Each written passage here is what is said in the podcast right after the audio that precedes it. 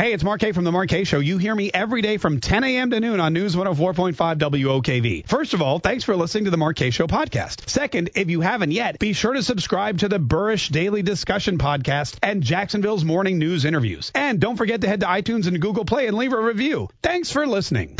I've got to get Mark Kaye more time on the air. Be careful what you wish for, Jacksonville. You just might get it. We want us some Mark Kaye. Where entertaining meets informative. You make it easier to go to work knowing I get to listen to you for two hours a day. Local stories, local issues. Just call it like it is. You are standing solid on truth. I love your show, brother. Two full hours of the Mark Kaye Show starts, starts right now. It's 23 or 24. We're trying to figure it out. We, we're getting mixed reports. We're getting mixed reports. It's either 23 Democratic candidates running for governor, or for, for president rather, or 24. Now that uh, Mayor of New York City Bill De Blasio has officially has officially thrown his hat into the ring, and I have to tell you, this is one of the most bizarre. We're we're miles away from the finish line, and this is one of the most bizarre election cycles so far already. We have 20 uh, the other Josh is telling me 23 officially. We have officially 23. All right, we're getting confirmation from Sky. Everyone's looking at different websites, but I feel I guess we've just averaged it together. It looks like there's 23 Democrats who have declared now that Bill De Blasio is is getting it because Bill De Blasio looks at the other 22 and goes, "I can beat all of them." this is the guy who uh, who had, to uh, was have, having a rally outside of Trump Tower in New York City, and then had to go inside Trump Tower in New York City because it started to rain, and then he got heckled by all the Trump supporters that were inside Trump Tower because he was bashing Donald Trump in his own home. It was very bizarre, but he hadn't officially declared, and in fact, the the way his whole campaign kind of came to be was a big. I mean, it was a big cluster. You know what? And I'll tell you all about that first in just a minute. But here's basically Bill De Blasio throwing down the gauntlet against the president and against the other candidates and saying, I'm what's best for America. I'm a New Yorker. I've known Trump's a bully for a long time. This is not news to me or anyone else here. And I know how to take him on. As president, I will take on the wealthy. I will take on the big corporations. I will not rest until this government serves working people. Doesn't matter if you live in a city or a rural area, a big state, a small state, doesn't matter what your ethnicity is. People in every part of this country feel stuck or even like they're going backwards. But the rich got richer. Hey, speaking of people going backwards, that reminds me of Beto O'Rourke, which we'll get into here in just a minute, because that guy went from being almost a senator and raising $60 million in a state like Texas, one of the reddest states in the entire world, to being basically kind of a footnote on this election, falling into single digits behind Pete Buttigieg, the mayor of South Bend, Indiana, and of course Joe Biden, who at this point is still burying everybody. His lead continues to rise despite all the, you know, sniffing fondling allegations uh, that continue to pop up. Uh, but it, it, it's such an interesting race. So Bill de Blasio planned this big major campaign. He was going to come out and he was going to do uh, Rachel Maddow's show. He was going to do the Today Show. He was going to make this big announcement, and then he was going to go to Iowa and he was going to go to South Carolina and he was going to start his presidential campaign. And get this, a 17 year old who runs an online email newsletter. 17 year old kid runs a political newsletter, wakes up every day before high school at five o'clock, types out a couple of headlines, sends it out. He has a circulation of 50,000 people. Kid's name is Gabe Fleischer. He's in St. Louis. This kid, so Bill de Blasio, the mayor of the largest city and most powerful city in the United States of America, his political machine gets a bug in it, and it's this 17 year old kid, Gabe Fleischer, whose Wake Up to Pol- Politics newsletter, again, reaches 50,000 people every day.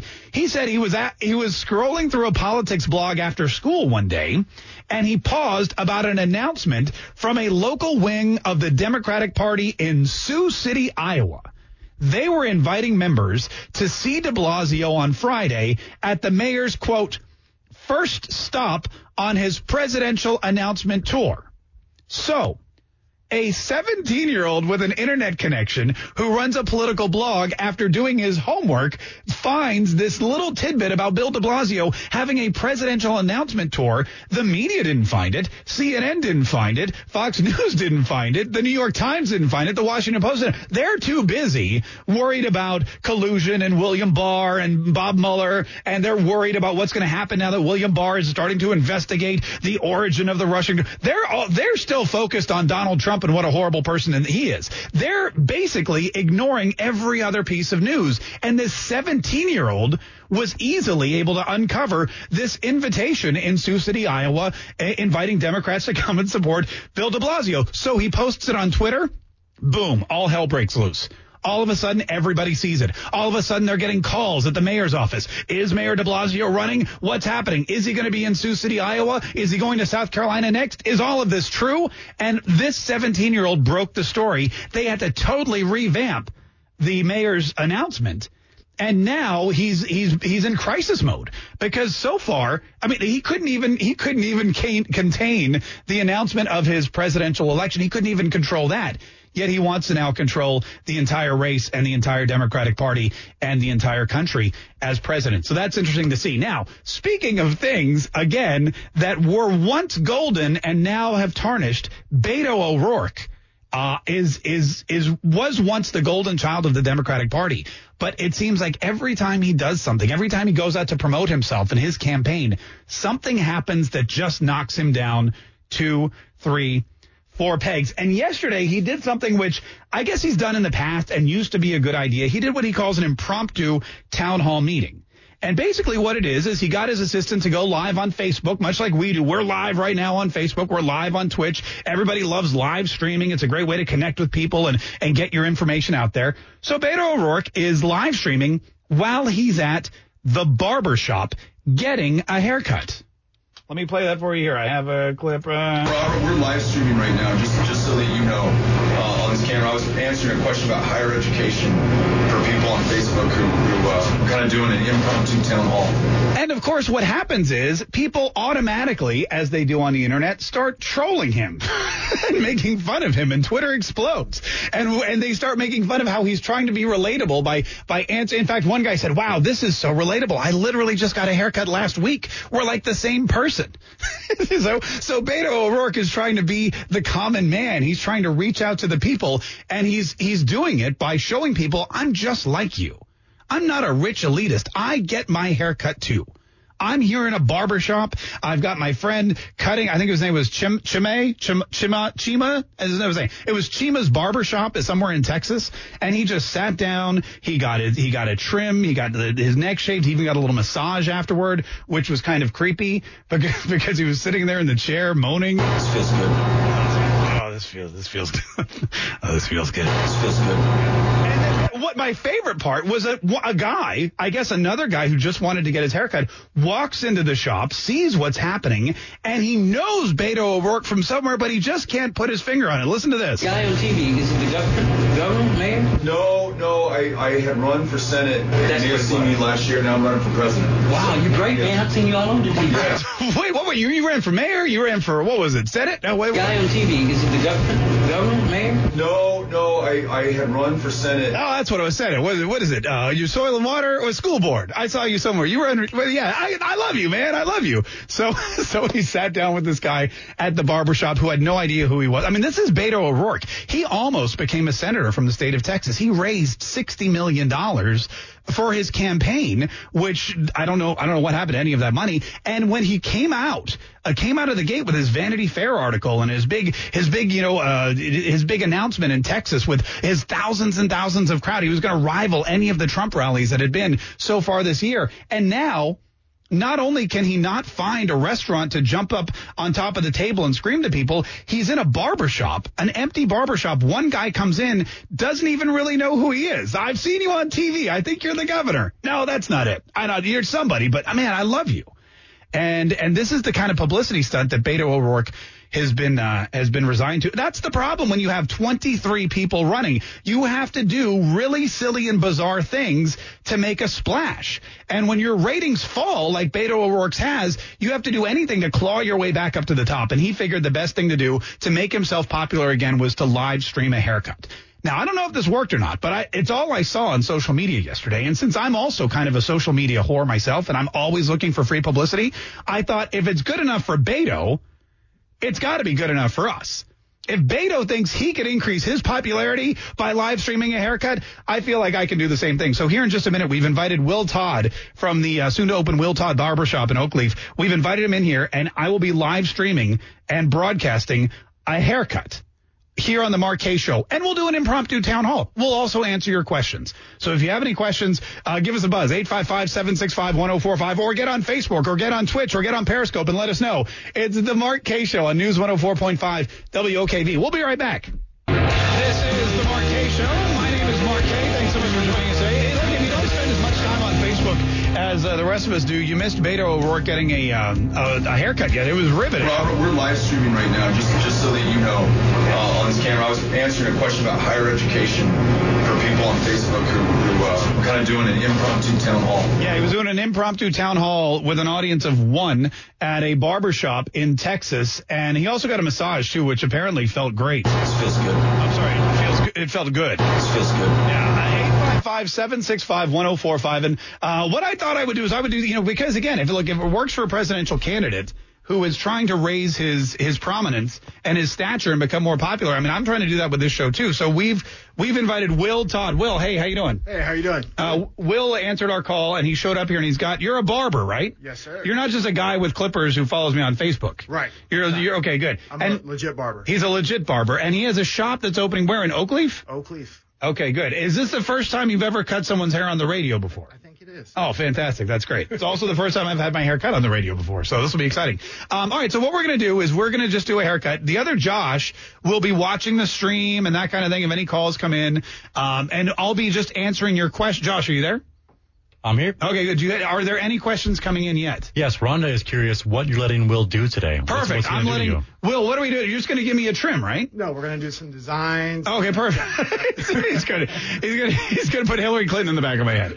Uh, no, yeah, go ahead. Start whenever you're ready. Look, for those of you that don't know and don't understand why this is a thing, the for guys, the barber shop, and Will, correct me if I'm wrong, but the barber shop is a lot like the beauty salon or the hairstylist for women. It it's a place where guys get together and they chat about things. They talk about sports and politics and I mean, you probably know a lot of insight into your customers' lives, right? Right. Correct. I do. Yeah. if you've ever seen, uh, you know, Barbershop or Coming to America was another one. This is, these are all movies that are based on, I mean, in fact, you go to the barbershop and the haircut could take two minutes. I mean, mine literally takes 45 seconds, but you could be there for 30 minutes just shooting the breeze with the, with the fellas. Right. And is there a lot of political talk? Do people, uh, talk around the barbershop about they politics? do, but you know, we try not to talk about that. oh, yeah. Politics and religion. Politics and religion. Okay. All right. So I won't be going to your barbershop, but you're welcome.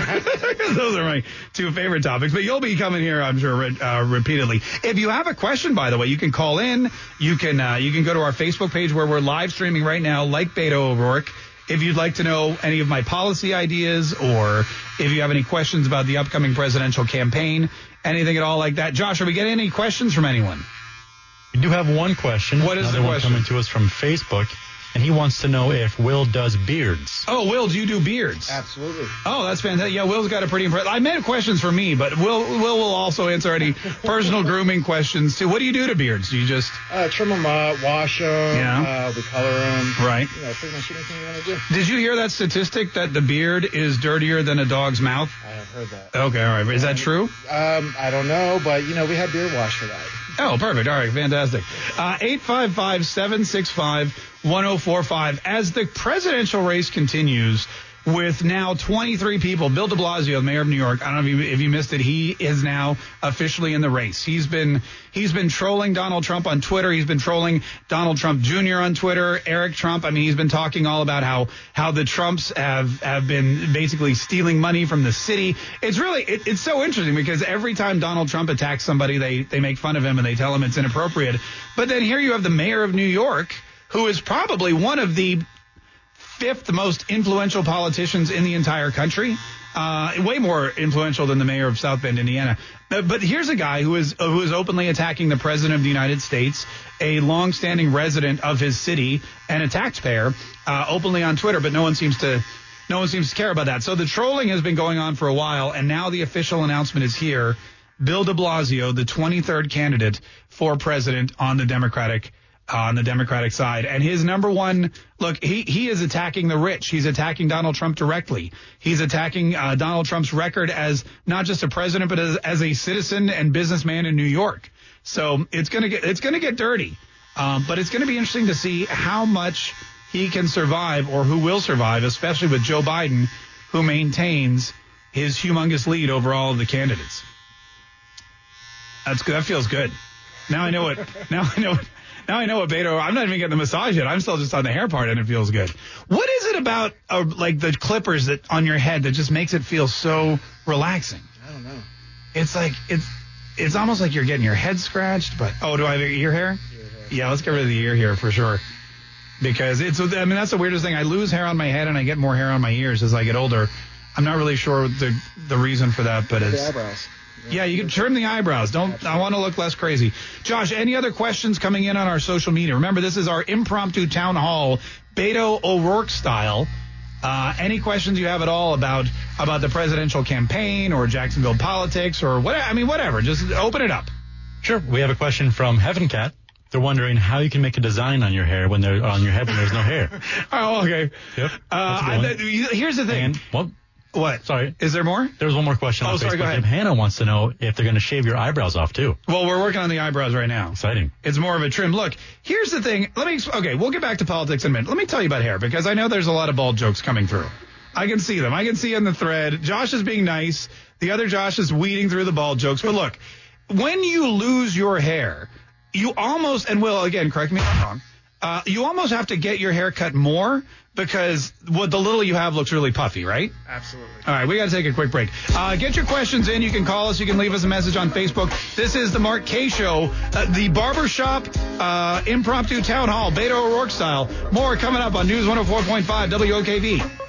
Y'all got to get Mark Kaye more time on the air. Be careful what you wish for, Jacksonville. You just might get it. We want us some Mark Kaye. Where entertaining meets informative. You make it easier to go to work knowing I get to listen to you for two hours a day. Local stories, local issues. Just call it like it is. You are standing solid on truth. I love your show, brother. This is the Mark Kaye Show on News 104.5 WOKV. I can't even begin to describe to you what just happened to me. It was, oh my gosh, the most amazing experience. Now I know why Beto O'Rourke goes to the barbershop to do his job. It's, if you don't get your face wrapped in a hot, steaming, smelly towel and then massage, like push so that the, the massage with the heat going, that's fantastic. Will Todd, bravo. Hey, Will, thanks so much, man. Well, that was great. Will Todd came in here because Beto O'Rourke, who I made fun of. I'm going to be honest with you. I saw this and I go, this is not a good idea. This is just silly. He walked into a barbershop, started live streaming on Facebook, and he said, we're doing an impromptu town hall. Robert, we're live streaming right now, just just so that you know, uh, on this camera. I was answering a question about higher education for people on Facebook who, uh, kind of doing an impromptu town hall. Yeah, and the whole time he's got this Latino barber who's walking around and trimming his hair and doing this and doing that and doing the other. And then at the end, he gets this little massage from it. It looks like, I mean, it's like a, I mean, it looks like a router. The guy takes like what looks like a router, but it's a massage thing. And he starts pounding his back with it. And, and this is all live again on Facebook. This feels good. Yeah, it feels good. And so we decided the best thing to do because if Beto thinks that it can en- enhance his image and and make him more popular, I thought to myself, well, surely I need my if anyone needs their image enhanced and needs to be more popular, it's me. So we invited Will Todd from the Will Todd Barbershop uh, into the studio here, and he just did an incredible job. First of all, my hair looks amazing. My hair looks great. I mean, what's a little what little I have. But uh, as I was explaining right before the break, it, uh, it, it, with the less hair you have, the more you have to attend to it because if you have a little bit of hair and it's long, people tend to notice it and you just look goofy and unkempt and crazy. But if you have a little bit of hair and you just keep it nicely trimmed, then you look, you look kind of, Will, would you say that's the case? Yeah, it is. Yeah, see, that's the case. And guys, if you're struggling, if you have, like, if it's going, right? If the hair is on the way out, if the hair just doesn't want anything to do with you, don't, you know, let it go, you know, don't fight it. Don't beg for it. Don't try to comb it over anything. Just get the clippers and say, hey, you want to end this? Uh, forget it. I'm breaking up with you and just buzz it all off because you're going to look, you're going to look amazing. 855-765-1045. Uh, if you have a question, if you have a comment, we've, we've got a ton of people who apparently, I haven't even been able to read the threads because, well, when you have a hot towel wrapped around your eyes, it's tough to read the comments, but I'm going to go back and I'm going to answer uh, every single one of these. Sieber and Yulee. Sieber, thanks so much for calling the Kaye Show. How are you? Hey, Mark, I'm doing great. I had a question. You you said you were talking about anything today. Uh, I'm real big in preserving historical monuments, particularly Confederate memorials Yeah. here in Florida. And, you know, because even the founding fathers are under attack now. So how do you feel about that, preserving historical memorials and cenotaphs? I mean, I'm going to be honest with you. I feel like anything with a founding father should be memorialized. I mean, look, we live in Jacksonville, down right in the middle of right in the middle of Laura Street. There's a huge statue of Andrew Jackson, who is one of the people that is going to be that is under attack constantly for his role, uh, you know, in Southern America and slavery and that kind of thing. But the fact of the matter is, at the time, the guy was a great leader. He was inspirational. He did things for his for his country and for his state. And you can't you can't deny that even though the times were different and what we felt was acceptable back then is no longer acceptable, for the time, he was an amazing leader. The, the most amazing thing to me is Thomas Jefferson coming under attack. And I know that for years people have thought Thomas Jefferson, uh, he, you know, he's a, he was, he wrote the Declaration of Independence. Uh, you know, he was, he was, uh, third president of the United States. He, what, he, I mean, he did so, he basically was one of the, handful of people who really put together the Constitution and the country the way it is. And he lived in Virginia. He owned a plantation. And at that time, plantation owners had slaves. Why? Well, because that's what they did. I mean, that's what, that's how plantations grew. That's how the South thrived. Eventually, and even back when Thomas Jefferson was president, there were people that, that were uh, anti-slavery. I mean, Alexander Hamilton very famously was against slavery, and a lot of the New Yorkers uh, who, who were part of the Constitutional Convention were against slavery, and they fought to have this in the original draft of the Constitution. Uh, you know, uh, that that's part of the uh, all men are created equal. And it, it took a little while longer, but that's what we know. Politics moves slowly. And you can't just erase your history because you don't like it. You can't just erase your history because you don't like what somebody did or said. Um, I mean, I guess I guess you can in some places because they're doing it, but I I just prefer they not.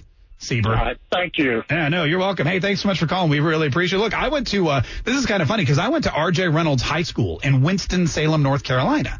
And back then, I had, it was, I was telling the story the other day in, in Winston-Salem. If you've never been there, uh, th- really until recently, the only thing going was the tobacco industry, was RJ Reynolds Tobacco. And when I grew up, uh, I had a good friend who was, he was, he came home and his, uh, his father, he called, I called him up. I was like, Hey, you want to go hang out? He's like, I can't. I'm grounded for a month. And I go, You're grounded for a month. What happened?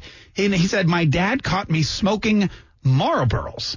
Not smoking, because that was okay, but smoking Marlboros, which was a Philip Morris brand, which was RJ Reynolds and still is their prime competitor. That's what got you, that's what got you grounded in Winston-Salem, North Carolina. So we know all about Southern tradition. Nowadays they have banking and insurance and there's a huge hospital there. And the, and the, uh, you know, as these uh, tobacco companies are getting attacked in court and as more and more documents are showing that they may have been misleading or they may have been purposely trying to get young people addicted to replace their diet, you know, all the stuff that you hear it's it, it there my high school came under attack the high where i went just because it was named for one of the founding fathers of the city RJ Reynolds, Richard Joshua Reynolds basically founded Winston-Salem and the state of North Carolina for that matter.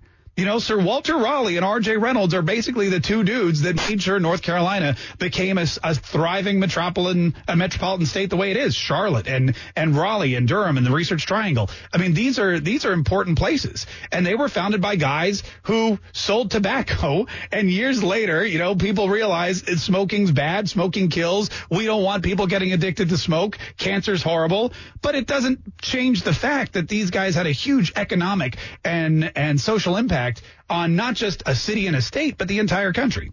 855-765-1045. Doc in Ocean Way. How you doing, Doc? Hey, man. Good morning. I just heard you mention Andrew Jackson, and I just wanted to kind of point out to my, my, my black folks out there. Yeah. If we want to tear down these statues, why the heck are so many black women naming their children Andrew Jackson? Are y'all going to tear down those names of, of the kids? That's just stupid to go back and try to tear down these monuments because if it's so hideous, why name your child Andrew Jackson? Facebook Andrew Jackson is a lot of black kids. okay, okay, I'll do that. I'll do that from home because if I do that at work, that you know the IT guy comes. Uh, he's going to come and talk to me. Hey, Doc, thanks so much for the call. We really appreciate it. Look, I mean, things change in 200 years. Think about, think about just in 20 years. Think about what was acceptable 20 or what wasn't acceptable 20 years ago or what was acceptable 20 years ago and what's not. Now look at the Me Too movement in just 10 years. You know, I was I was watching old episodes of The Office the other day, which 10 years ago when I watched it the first time, I laughed. My wife laughed. We thought it was great. Now I go back and watch some of these things Michael Scott does and says, and I go, oh my God, how were they able to do that on television and not get ripped off the air? And the reason is because things change. But it doesn't mean that at the time Okay, and now still today, it wasn't one of the best TV shows ever made. 855-765-1045. A quick break. We got more of your phone calls coming up. It's the Mark Kaye Show on News 104.5 WOKV. This is the Mark Kaye Show. My name's Mark Kaye. 855-765-1045 or star star 1045. Coming up later today, I totally forgot we have to do what the bleep. So we're gonna. the other, we're so busy getting our haircut. The other Josh is like, oh my god, that's right, we totally forgot. We're gonna get to that here in just a minute. But and we were joking, we were having a good time with the uh, with the whole barbershop town hall that Beto O'Rourke decided to do on Facebook. But I mean, look, a lot of things that you need to realize when you sit back and listen to what he said. And I'm not going to make you listen to it. I'm going to. I pulled clips so you can kind of hear the important parts. But but it, it, it, the the messaging, no matter where it's delivered, whether it's on Facebook, whether it's on a barbershop, whether it's standing on a table, whether it's on a pickup truck, whether it's in front of hundreds of thousands of people, whether it's on Twitter, whether it's on on Instagram, wherever it is, it doesn't matter how they get the message out. It's the message that you need to be worried about. And this is the message that Beto had in his impromptu town hall at the barbershop yesterday. Real quick to finish the answer, um, you know, make sure that everyone can go to community college at, at no cost. Um, strengthen the power of unions, so so more connections between high schools and, and unions, high school students and apprenticeships. Okay, very scary things if you listen to it. The first thing he said was no cost, which we all know is not true. There's nothing out there that has no cost. What they mean by no cost is we are going to divert the cost or someone else is going to pay for it. We're going to attack people with money. We're going to take their money and give it to the people that don't because you can't send somebody to, uh, to community college or university or any college, anything at all at, at no cost. The college needs to pay for the lights. The college needs to pay for the water. The college needs to pay the salaries of the people that work there and teach there, and the college needs to pay for security. All of these things, there's no such thing as no cost. So when Beto O'Rourke sits in the chair or stands on the table or any of the candidates, when they say we're going to offer somebody the opportunity to go to college at no cost, that's not what they mean. They mean no cost to them. Somebody is already, always going to pay for it. Somebody is always going to pay for it, and the odds are it's going to be you and it's going to be me, and it's going to be everybody else who has a job and pays taxes. Uh, the taxes are going to go. The more money you make, the more money they're going to want to give to people so that they can go to community college. And why do they want them to go to community college? Listen again. Real quick to finish the answer, um, you know, make sure that everyone can go to community college at, at no cost. Um, strengthen the power of unions, strengthen, so so more connections between high schools and, and unions. Okay, listen to that. He wants to connect the high schools and the unions. He wants union. He wants to strengthen the unions that we already have. The unions, which is again another group of individuals that like to take your money and spend it on your behalf and they will hold you hostage. They'll hold your livelihood hostage. If you want to go out and be, uh, you know, if you want to, if you want to be a, um, I don't know, a pipe fitter, or if you want to be an auto worker, if you want to be a teacher in many places, if you want any of these professions which pay good money, they're nine to five, they're in demand, uh, they're something you can do for a long, long time, you have to join the union. And the union, they take your money whether you like it or not. And then they decide how to spend it. They decide what kind of health care you get. They decide what kind of benefits you get or don't get. They pay a bunch of people, lawyers and and and you know union uh, chiefs and and accountants and all these people. You're not even sure what they do.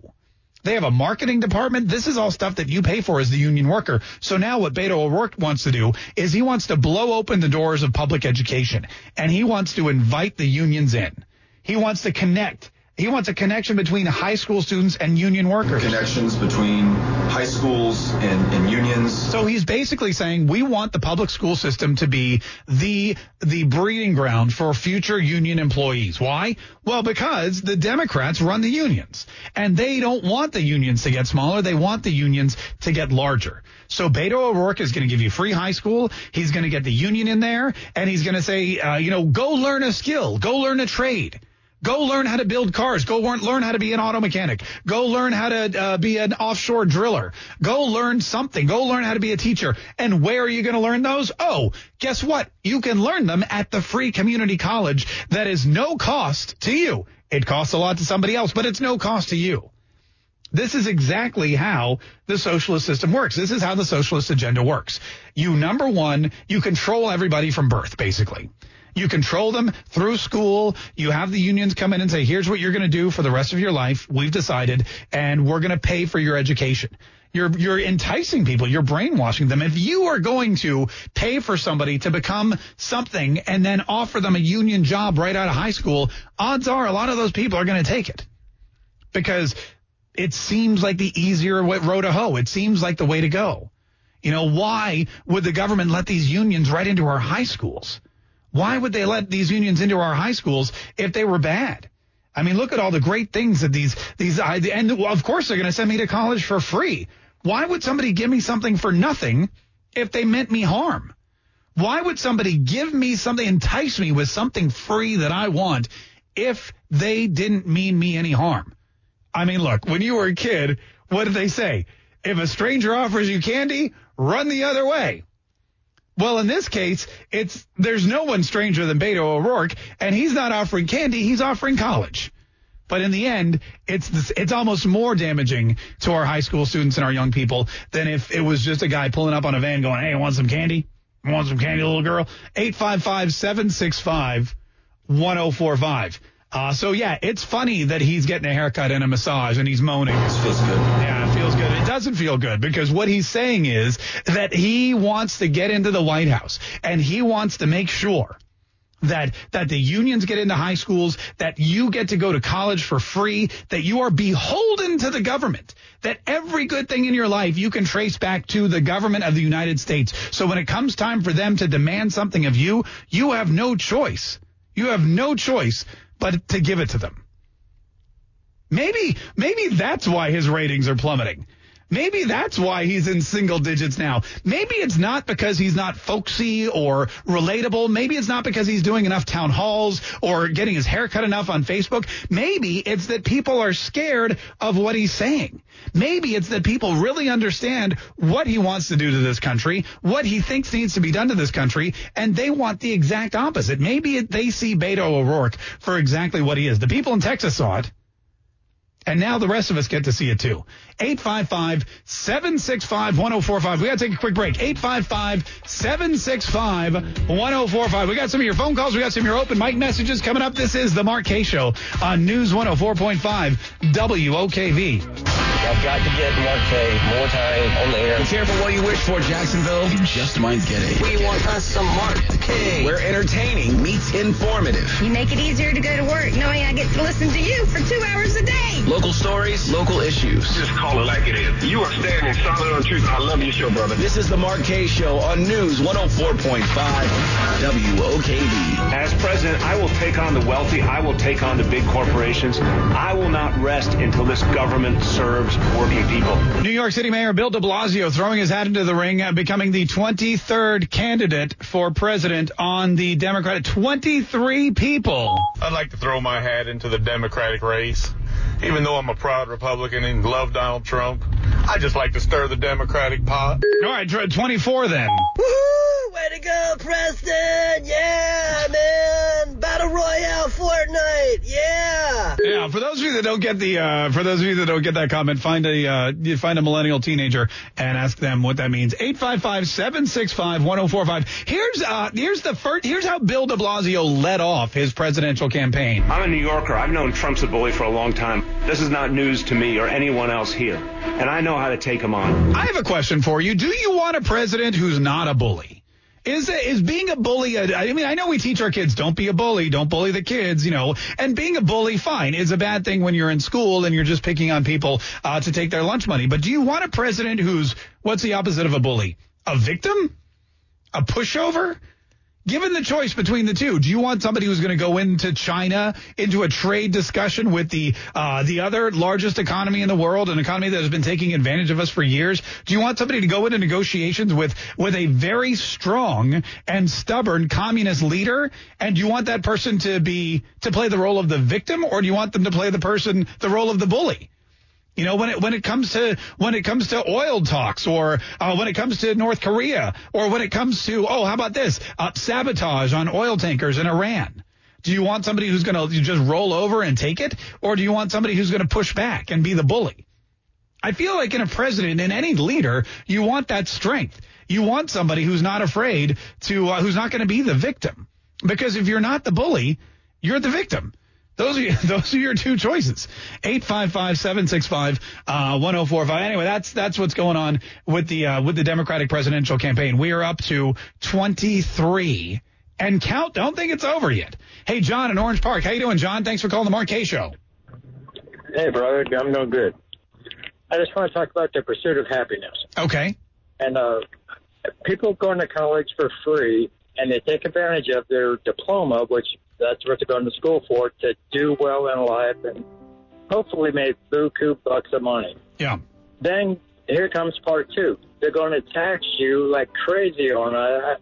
So why even go to college? No, it, you're uh, you're right. But look, here's a college is college is the next bubble, and I've said this for a while. And you, and you bring up a couple good points. College is the next bubble, much like there was the dot com bubble and the housing bubble, and then we had the banking crash. College has lived behind this this veil of necessity or this veil of, you know, college has been the end all be all for so many people for so long. You know, we always hear, uh, I'm so proud of my son. He was the first generation to go to college or I want to go to college and make my parents proud. And that was the myth. That was the legend. That was the fallacy for so long in this country. And for a lot of people, it still is and the immigrant culture coming in. Why do you think colleges are mostly Democratic? Because they realize that the people that have been here for a long time, they're starting to catch on. But the immigrants who come to the United States of America, these are the, you know, the people who are poor and who have never gone to college. They know that they are still this shining beacon of hope this far off dream that if you come from the ghetto or if you come from the, the, the public housing community, if you come from a third world country and you get, you get across the border legally or illegally or whatever, and if you somehow end up with a college diploma, that is the holy grail of the American dream. But really what it is, is it's a Ponzi scheme. As Bill just pointed out, it is a Ponzi scheme because you have to take out loans for exorbitant amount, uh, exorbitant amounts of money, and you have. I took out a loan to uh, fix up my kitchen once. And it was nowhere near what one year of college would be. And I almost had a heart attack. And that was for something I use every single day to feed and sustain my life. I haven't used anything I've used in, I learned in college in 30 years. Yet I paid three times more than I paid for that kitchen. You have to take out loans from institutions that require you to pay them back. And they, then they charge you interest and the, there's inflation. So at the end of it all, your your ten thousand, twenty thousand, twenty five thousand, even fifty thousand dollar college education costs you well over that eighty, ninety, even a hundred thousand dollars by the time that you're done. It's a Ponzi scheme. And you're right. On the tail end, you get out and you get a job that pays you nowhere near what you paid into the college system. In fact, if you go to Harvard or Yale or Princeton, on average, you are going to spend $125,000 on your four-year education. $125,000. The median salary for a graduate from those schools is 60,000, less than half what you have to spend on that education. And when you take out your bills, your mortgage, your car payment, your insurance, your taxes. You're, you're pulling in what? 20, maybe 15. You pay for some entertainment. You buy yourself some clothes, a nice pair of shoes. You go to spin class. You're down to what? 5,000. You know how long it's going to take you to pay back that college education? Making five to ten thousand dollars of of solid income, disposable income that you can do whatever you want with over a year. It's a scam and people are starting to realize it. And the internet is blowing it up because people are making more money on the internet without a college education. You've got a 17 year old, a 17 year old kid who has an online newsletter with a circulation of 50,000 people, which on some days is more people than watch MSNBC. And he's doing it after his classes on high school before he does his homework. He wakes up at 5 a.m. He sends out this newsletter and he just blew the lid off of Bill de Blasio's presidential bid. He's the kid that cracked the story and he hasn't stepped foot in a college ever. The bubble's about to burst. The legend is over. You know, it is no, it is no longer necessary to go to college. It is no longer uh, the, the shining jewel of achievement that it used to be, and it's no longer financially intelligent to go to college.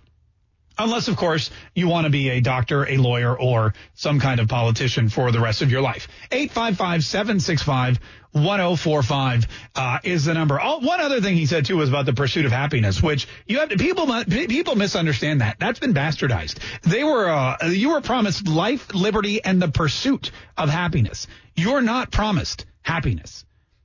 You're not promised happiness. You're promised the ability to chase down that happiness. And you better run fast because it's getting harder and harder to catch. 855-765-1045. David in downtown. How are you, David? I'm doing well. I've Got a couple of questions for you. Yes, sir. So these presidential candidates that have announced that they're going to run. Mm-hmm. So let's just say they raise $10 million. Their expenses are only $5 million until they decide to drop out of the race. Do they get to keep that $5 million? Oh, that's a great question.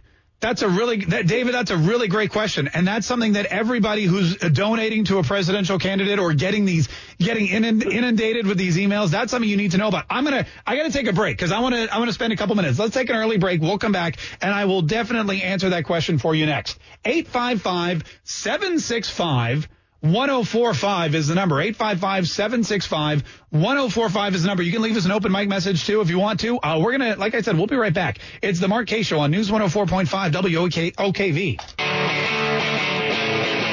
This is the Mark Kaye Show, and my name is Mark. Thanks so much for joining me today. What a fun, I was just telling uh, the other Josh, what a fun show. Thanks again to Will Todd, who came in here and did a little Beto O'Rourke on me.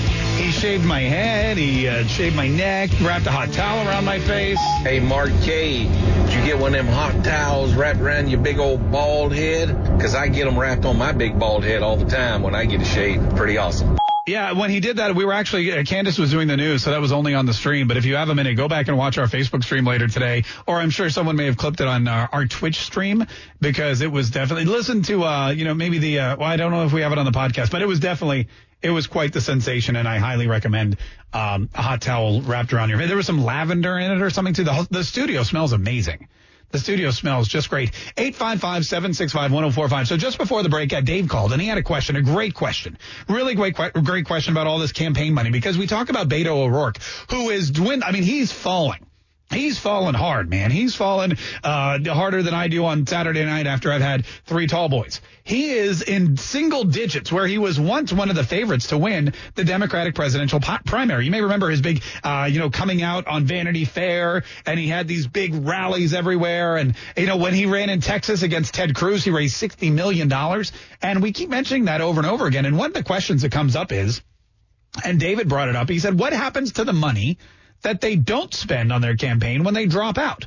Because you have 23 people, many of whom have raised billion, uh, like cumulatively billions of dollars. I mean, what, what was it? 60 million is what Bernie Sanders raised in like the first weekend. Joe Biden, same thing. There's millions and millions of dollars in these war chests. And, and we don't know, you know, what happens to the money. Let's say, cause these guys are going to start dropping out pretty quickly. And eventually it's going to be down to one. Well, not, are the rest of them going to spend all of that money? And if not, what happens to the money that people have donated? Bernie Sanders is getting donations one dollar, just one dollar at a time. That's all it takes. One dollar. Whatever you can spend. He's getting a lot of those. You know, $2,700, I think is the max you can give to any one candidate. And people are donating. And they're going to these dinners and there's, they're flying around. Joe Biden's, you know, uh, sniffing hair for money. He's started, a, opened up a sniffing booth. So you can get sniffed by Joe Biden for like 20 bucks and all the money goes to his campaign. What happens to that money when they inevitably drop out? Well, the answer is they usually keep it somehow. The one big thing is that if they plan to run in the future, let's say in four years, for example, Bernie Sanders, uh, he, he most likely kept his money for a future presidential run or a future senatorial run. If it's a federal election and you've raised money as a federal candidate, you can keep whatever's left over and put it toward a future run. Now, I know what you're thinking. What happens if you don't run again? For example, Hillary Clinton had over a billion dollars. She only spent 750 million. What happened to the other 250 million? I guarantee it's sitting in an account somewhere for her future presidential bid or her future senatorial race. She's not checked out of politics for good. She may even declare this time around. We don't know that. And the last thing Hillary Clinton's going to do is give money back to her donors. Now, a lot of times they can do that too. The money can be given back to each individual donor. You've got to have a record of who gave what, and you can definitely give it back, but that rarely happens because as you, you know as well as I do, you know as well as I do that politicians can find a way to spend your money. And they will. Once they drop out of a campaign, it doesn't mean that their costs are done. They've got to wrap up their campaign. They've got to pay off this person and that person and consultants and lawyers. And I guarantee most of them just try their darndest to spend it all in ways, creative ways that mean they don't have to give that money back and that they can definitely uh, benefit from. For example, Chris Christie, when he dropped out of the race, he asked permission from the state of New Jersey to use the campaign money he had left over to pay legal fees against one of the scandals he was fighting as the governor of New Jersey. And he did just that.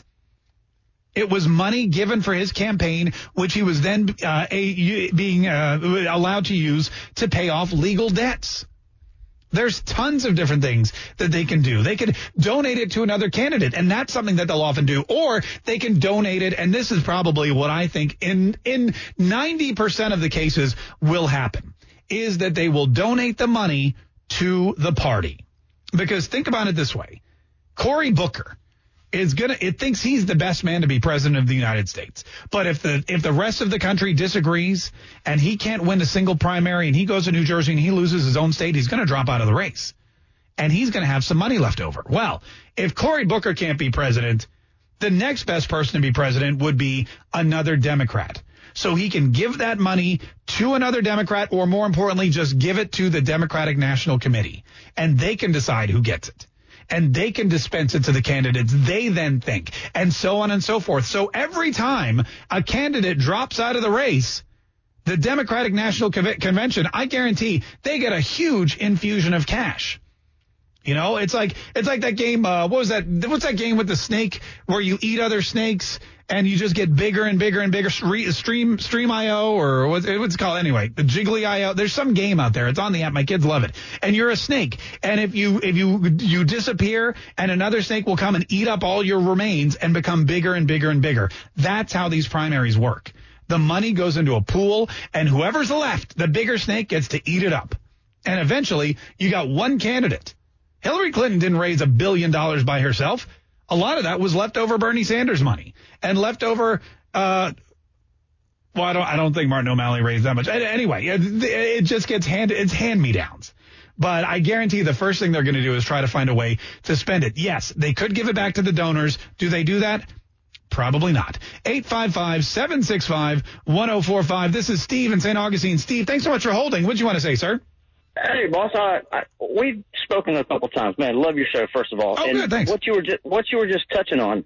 Uh, ask Corrine Brown what happens to, un, you know, un, undocumented money. Uh, but the, the question that that I had for you is: Have you ever had a coach that was a pushover?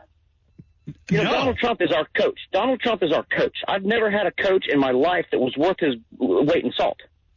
No, would let the players tell him how to run the team. Oh, they get fired. They're the first ones to go. 100%. Exactly, and and you know, with these people is talking about, you know, Trump's a bully. Trump is this. Trump ain't nothing but a coach. Yeah. He's running. He's running the team the way he sees fit to run the team. And guess what? We're winning. For the first time in a long time, we're winning on this game. Steve, that's a great example, man. I appreciate it. And that's a, that's a great metaphor.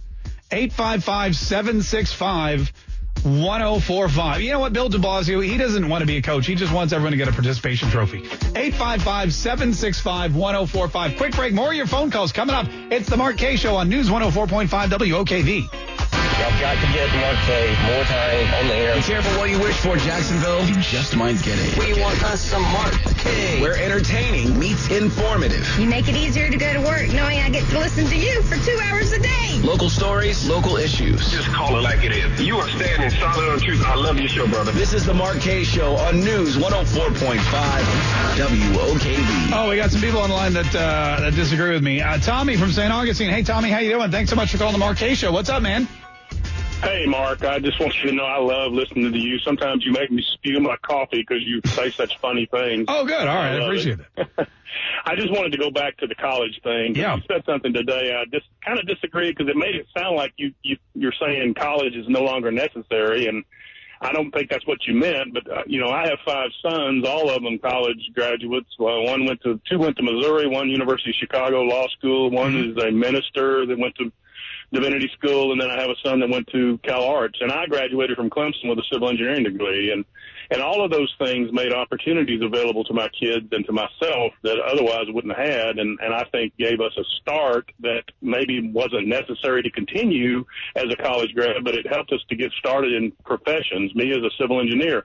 And also, there's programs out there where anybody can go to school. I, I, I went to school under the co-op program where I worked a semester for the Corps of Engineers and Right. to school a semester. And I, I just don't want to downplay the, the, the good that college educations help. As an employer, I hire young men a lot, young women, and the college grad has the advantage over the non-college grad almost all the time. Why is that though? Like, what do you just is that in your mind that they have that advantage, or do you see, uh, you know, um, when you interview them, there's a distinct advantage between the college grad and the and the uh, uh, non-college grad? Well, most of the college grads that I talked to, and myself included, and my kids, Yeah. they have a maturity about them. They had they worked hard. They had a dedication. They had a they had this drive, and and they worked to get achieve something. And like for me, I couldn't have gotten my professional engineering license if I wasn't a college grad. I, my you know my son could not be a lawyer right now if he didn't wasn't a college grad. My my athletic director, basketball coach, and and principal's son could not have had it without being a college grad. It just shows a a part of them that means I'm going to work hard, I'm going to dedicate myself, I'm going to achieve something, and I'm going to I'm going to be devoted and and uh, diligent, and and I I just see that. I'm Yeah. not saying that it's not necess- it's that you can't have it without college. We need more tradespeople. There's no question. Right, Tommy. I, just- I don't want. I, I don't want people to get the message that you're saying college is not necessary. No, if you want to be a lawyer, college is absolutely necessary. Do we need more lawyers? That's a debate for another day. But if you want to, if you, if you want to be a doctor, yes, college is necessary. Uh, those kinds of things. If you want to enter the priesthood or become a, I mean, you know, a, a, a, some kind of um, clerical, you know, uh, clergyman, then you probably need some kind of additional schooling just so you know about the Bible. But I think a lot of what you're saying is true. When you interview somebody that went to college, you see a maturity in them. You see something different. And that's because they're probably older and they've been gone for four years. Uh, and also the people that tend to go to college are looking to enter the workforce. That's what college does.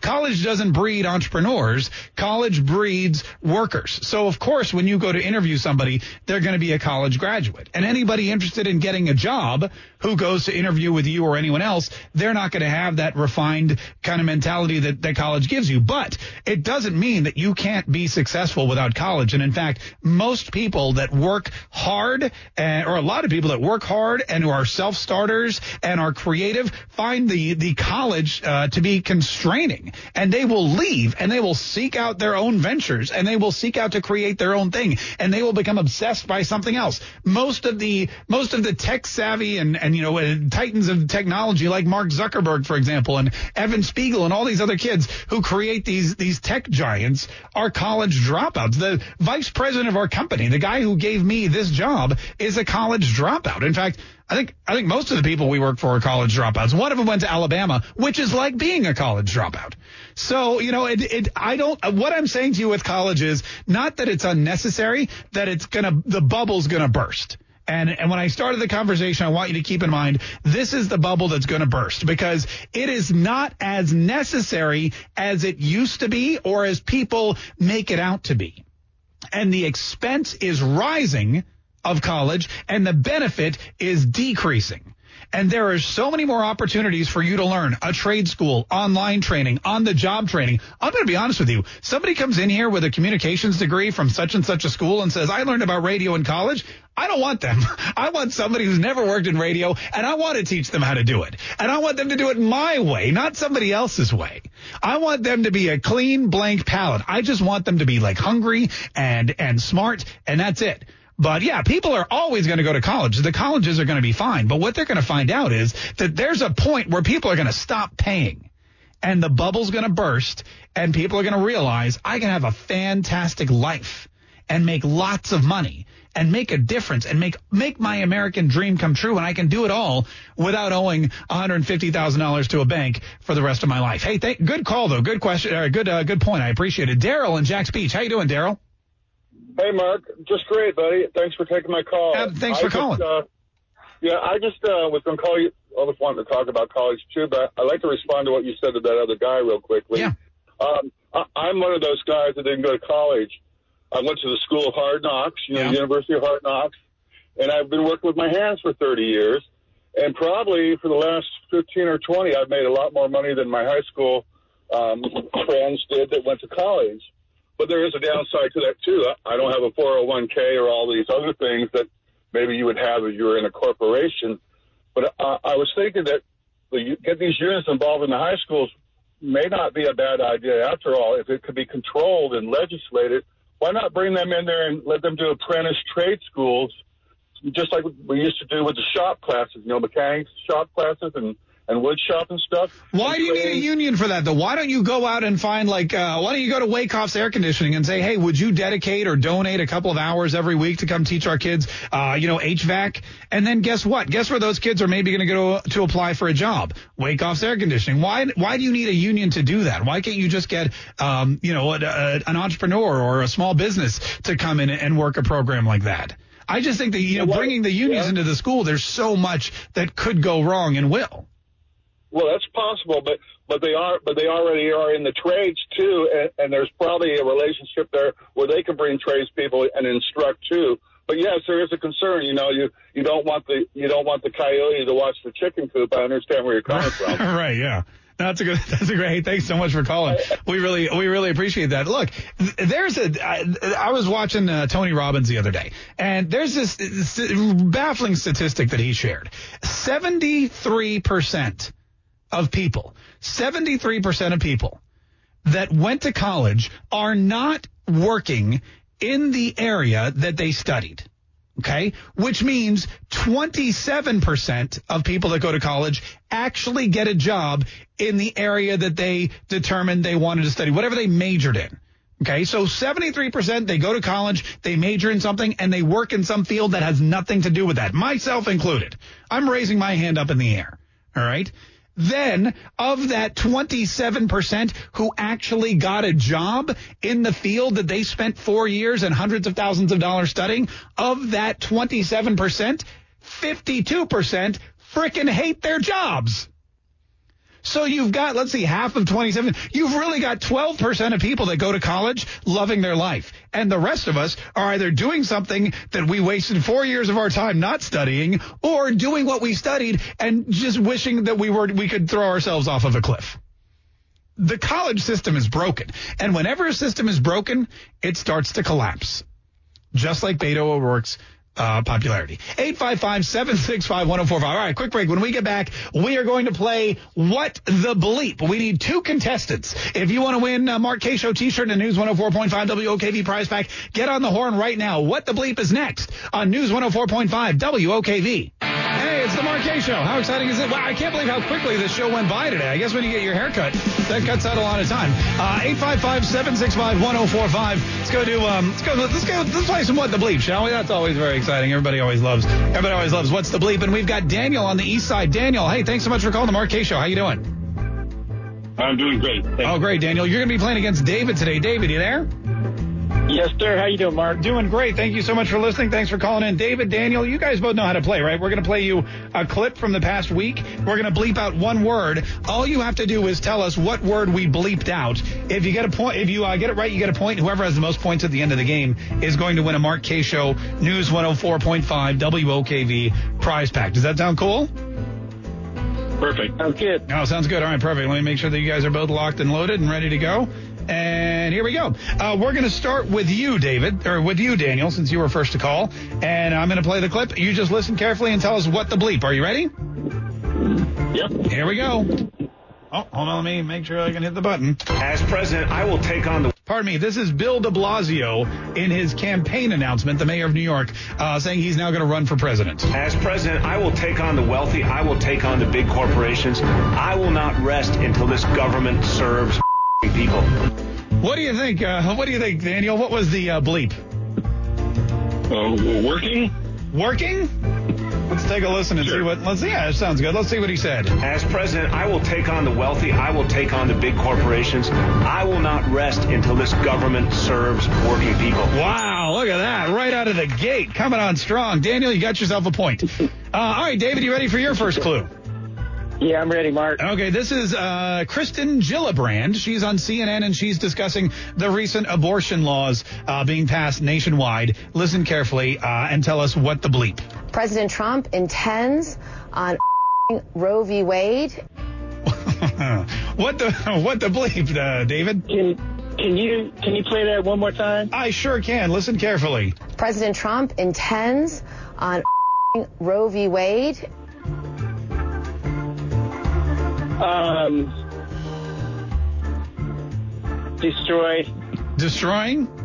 Yeah. Just, All right, well, let's take a listen and see what happens. President Trump intends on overturning Roe v. Wade. That was close. It's like a synonym, yeah. Overturning, but that was close. That's okay. It's still just one nothing. Uh, it's still anybody's game. Uh, Dan, are you ready for your clue?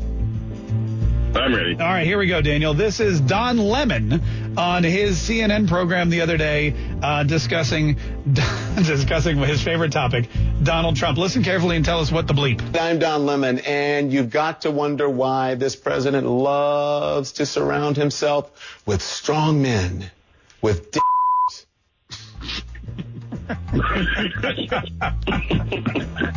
what? Uh, what? Uh, what PG rated? Yeah, it's PG. Yeah, it's a total family show, Daniel. What the bleep, Daniel? Uh, let's try sycophants. Sycophants. All right.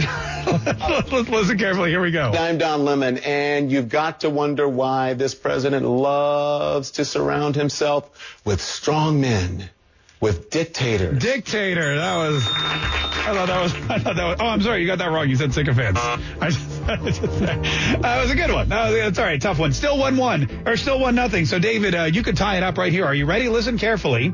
Okay. This is Mayor. Uh, hold on. Yes, this is Mayor Pete Buttigieg uh, discussing something or other somewhere. Listen carefully and tell us what the bleep. I'm a proud son of and I am running for president of the United States. He's a proud son of something. What do you think that? What the bleep, David? Uh, well, normally he speaks a lot about God, so I'm going to say proud son of God. Proud son of God. Let's listen carefully. I'm a proud son of South Bend, Indiana, and I am running for president of the United States. South Bend. Oh, I keep hitting the wrong one. South Bend, Indiana. That's okay. That's okay. There's still. It's still just one nothing. So, like I said, it's, it's you could still come in at the end here. Uh, uh, ironic, I'm a proud son of South Bend, Indiana. as no, well. that's, that's, that's horrible. All right, uh, Yeah. Daniel, it's back to you. You can take the lead and win the game if you get this one right. This is President Donald Trump speaking at a press conference. Are you ready? I'm ready. Listen carefully and tell us what the bleep. I could them, I assume. If they me, I could them for the same kind of thing. They wouldn't want to do it. oh, what? What the bleep, Daniel? Uh, every one of those bleeps was the same word. Every one of those bleeps was the same word. Yes, listen again. I could them, I assume. If they me, I could them for the same kind of thing. They wouldn't want to do it. Freaking something stand. uh, frickin'? Let's listen in and see if it's frickin'. I could ask them, I assume. If they ask me, I could ask them for the same kind of thing. They wouldn't want to do it. It was ask. Uh, unfortunately, that's incorrect. But great news, we're out of time, and you have the only point in the game. So congratulations, you win. Nicely done, Daniel. We'll hook you up with that Good prize job. back. Uh, uh, yeah. Hey, thanks so much for calling. Thanks for playing. Congratulations, David. Uh, go call your mom in South Bend and tell her you apologize. Uh, this is the Mark Kaye Show. A special thanks again to Will Todd at Will Todd Barbershop for coming in and cutting my hair. Thanks to Beto O'Rourke for giving us the idea, and thanks to you guys for listening. Stay tuned. The news and Rush Limbaugh's next on News 104.5 WOKV.